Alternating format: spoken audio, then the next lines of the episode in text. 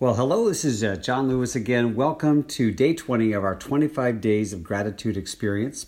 Yesterday, our theme was expressing our gratitude when we're alone with God. And today, no surprise, our theme is how do we express our gratitude to God and for God with other followers of Jesus together.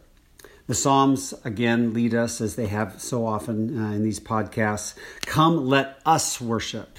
Let us give thanks to the Lord. Let's do it together. Um, is a common refrain. Psalm 109:30. With my mouth I will greatly extol the Lord in the great throng of worshipers. You kind of just imagine the whole, you know, temple area filled with um, people praising and thanking God. And so this was assumed as a part of the, the, the, Jewish Hebrew people's experience of faith on a regular basis. And really, for centuries, uh, this has been very, very true for the Jewish people. They, when they gather together, uh, they bring their prayers and thanks to be expressed there. In the New Testament, uh, uh the author to the Hebrews says uh, this in chapter 13 let us continually offer to God a sacrifice of praise. Again, let us do this together. The fruit of lips, all these lips, right, that are that are singing, that are speaking praise, um, is the picture he gives us uh, of corporate worship and gratitude.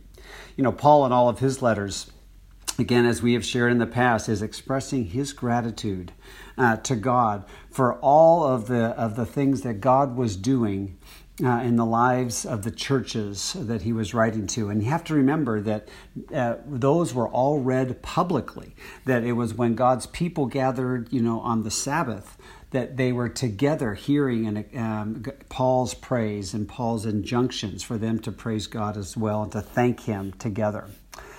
So today, that's uh, for many of us the experiences in, in, our church services. We worship in songs. We give a gratitude, uh, our gratitude to God for who He is.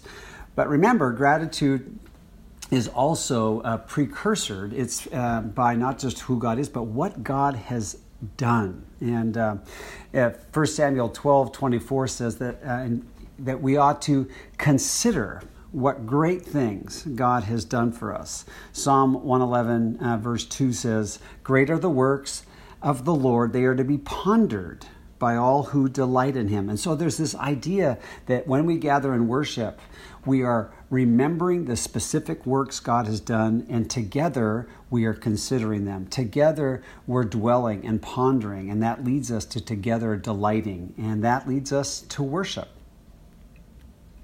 As we have said before, um, Psalm 105 was such a great example a few podcasts ago that one of the works that we dwell on is, is our common rescue story. And a number of Psalms lead us to do that.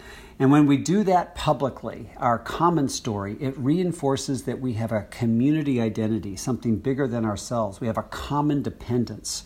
We're connected to God, and we start there instead of so many other things our race or our education, uh, the gifts, where we live, our political party. But that doesn't mean we, you know, we can also experience gratitude for our, the unique and personal ways God has shown up in our individual lives. We can share those publicly too. Um, I remember in college ministry, we used to have uh, family nights where we would just dedicate the entire evening for people to stand up and share what God had done in their personal lives. It was such a blessing.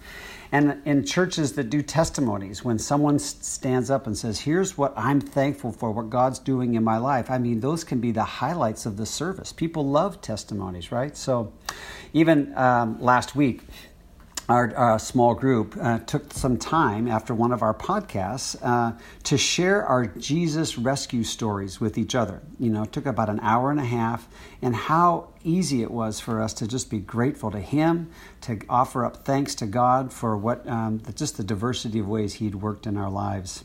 I know for me and my family, um, uh, our family growing up, uh, the kids here in uh, Fircrest and Manor Drive, I remember coming upstairs after uh, reading my journal in the morning, having breakfast, and we'd sit around the table. And I've mentioned this uh, on the Sabbath. We would share highlights with each other. We would do it together. And there was something about all of us sharing that made it even more meaningful than my own personal thanks to God, um, you know, in my uh, journal reflections in the morning. As Thanksgiving is one of our favorite holidays in America, Maybe you have a family uh, Thanksgiving tradition of sharing around the table. We did that a number of years with my sister and her family, where everybody looks back on the year as a whole and shares highlights of the year. And my gosh, by the end of the meal, we just all are, I just, I'm amazed at the goodness of God and are just grateful to have done that together. So, one last thing is, and that is that not only might we share with other Jesus followers the things we're grateful for, but we can do that right in the middle of the world, the marketplace, the neighborhoods we live with, even with people who don't know Christ. I think of Jesus' example with Lazarus at the tomb when he stands up in public, you know, with all kinds of different people around and says, God, uh, Father, I thank you that you have heard me. And I just wonder, okay, I'm not raising people from the dead and um, but I'm wondering in my everyday life, you know, whether it's uh, at a grocery store with the clerk or wherever it might be, that I could say, you know, I'm really thankful to God for this He's done in my life. And it'd be hard to argue, people, you know, hard to argue with us about what God is doing. And maybe that's another, um, another way we can thank God in public and with other people. Anyway, join me with me in, in a word of prayer as we close. And as we do, just consider maybe one short story uh, one event that happened this last year that you can be grateful for. And then remember with me, kind of imagine yourself um, at a previous uh, Thanksgiving table, um, and maybe imagine it as full as possible, whether that happened or not. But it, all your relatives are there, all the generations. And then just imagine yourself sharing your story with everybody present.